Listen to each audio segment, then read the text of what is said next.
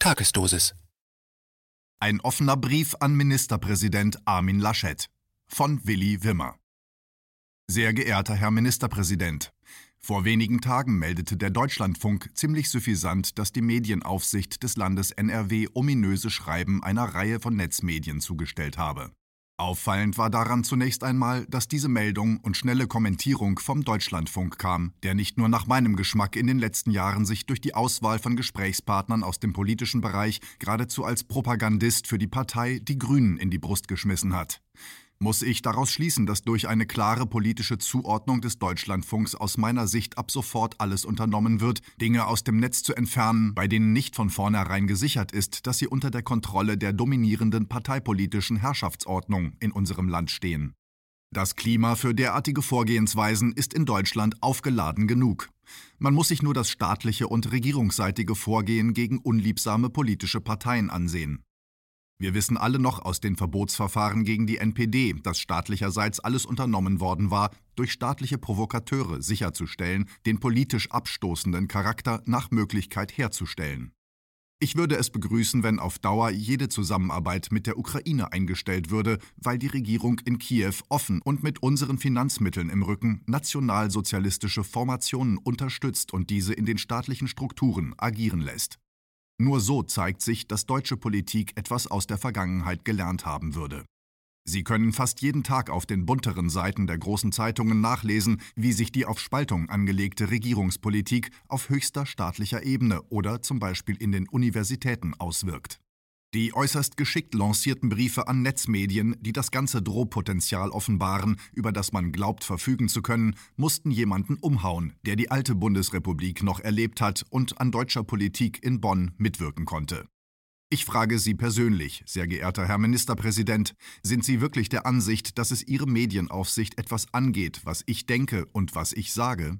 Welches Staatsverständnis herrscht in der von Ihnen geführten Landesregierung, dass die Ihnen unterstehende Medienaufsicht sich ein Urteil darüber anmaßt, mit wem ich rede und was ich dabei sage? Sind Sie nicht mit mir der Meinung, dass nur dann ein politischer Diskurs in Deutschland möglich ist, wenn jeder für das, was er sagt und schreibt, sich dem Diskurs in vollem Umfang stellen muss und auch deshalb kann, weil das Land frei ist und diese Freiheit auch garantiert? Sie können sich vor diesem Hintergrund die Lage bei den Medien seit dem Umzug von Bonn nach Berlin genau so ansehen, wie ich es tue.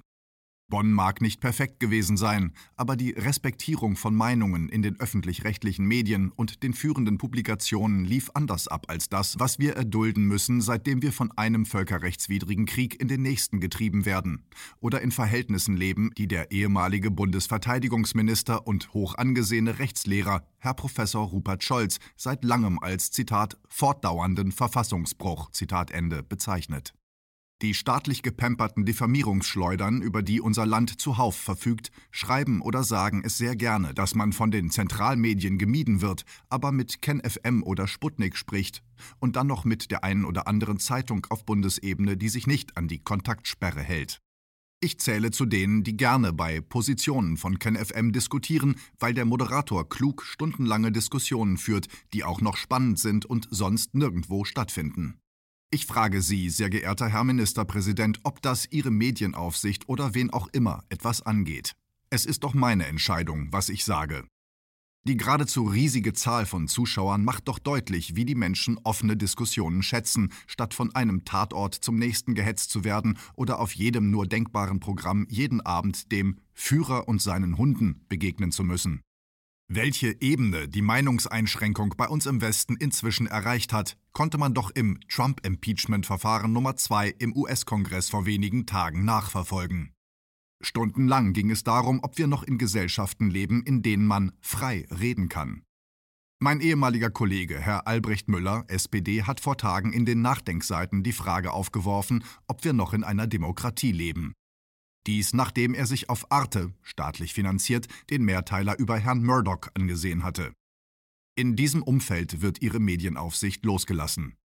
Es müsste sich doch sogar bis nach Brandenburg herumgesprochen haben, dass die Grundrechte nach dem Grundgesetz für Deutschland den alleinigen Maßstab für staatliche Politik darstellen. Oder hat sich da etwas geändert? Vor den Wahlen zum Deutschen Bundestag im September 2021 kommt es bestimmt auf die Antwort an. Ich nutze gerne diese Gelegenheit, Sie auf Ihre Haltung zu Nord Stream 2 und generell zur Russischen Föderation anzusprechen. Ihre Einlassungen bis heute dazu dienen aus meiner Sicht einer angemessenen Wahrnehmung deutscher Interessen und einer dem Frieden und der Sicherheit in Europa verpflichteten Politik. Da die Medienaufsicht, die Ihnen untersteht, öffentlich vorgegangen ist, werde ich diese Mail den mir bekannt gewordenen Netzmedien ebenso zukommen lassen wie der Öffentlichkeit. Mit freundlichen Grüßen Willi Wimmer, Staatssekretär AD. KenFM ist crowdfinanziert und unabhängig. Leiste deinen Beitrag zu freier Presse und unterstütze unsere Arbeit finanziell. Wenn du zukünftig keine Beiträge verpassen willst, abonniere den KenFM Newsletter und installiere dir die KenFM App für iPhone und Android. Weitere Informationen auf kenfm.de/support.